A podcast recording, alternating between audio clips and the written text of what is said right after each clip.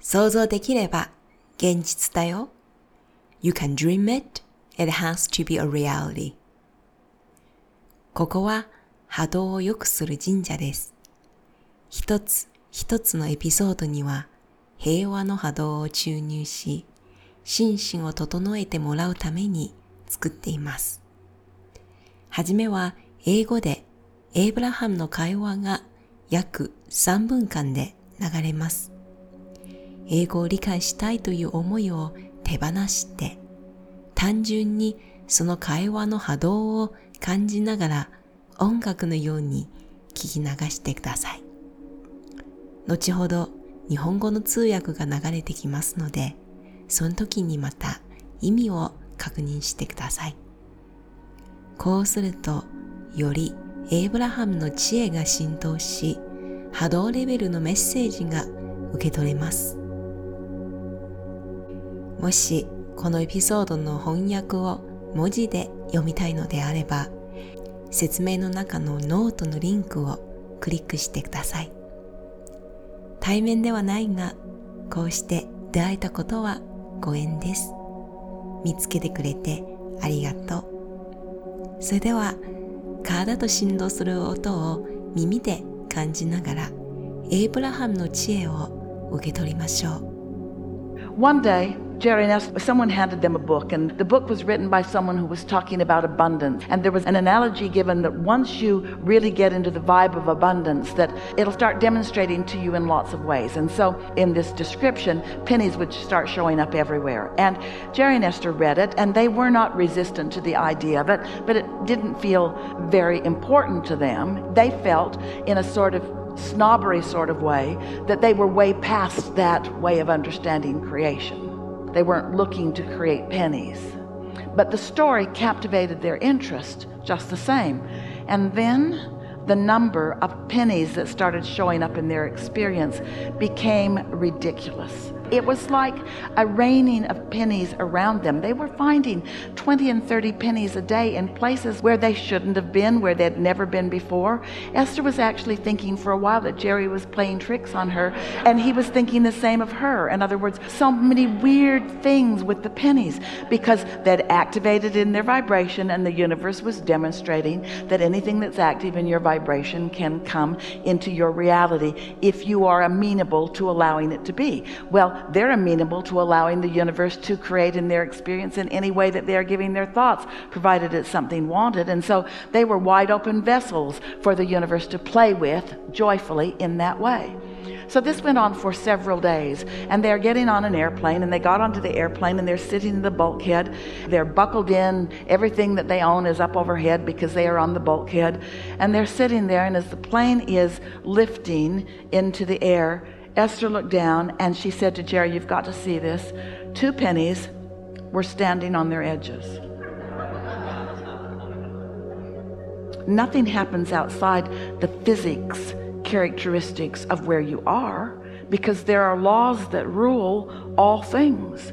But there are possibilities within those laws that humans do not allow. So, the inertia of the plane, the vibration of the plane in that moment, the weight of the pennies in that moment, and the intentionality of Jerry and Esther to see remarkable things with pennies, they were no longer blah, blah, blah, ho hum, ho hum about pennies. These pennies had demonstrated something that they thought to be before then an impossible feat. Esther said, I'm so glad we were together because no one would have believed me. And Jerry said, No one but me will ever believe you anyway. And Esther said, Well, it's enough that you were here.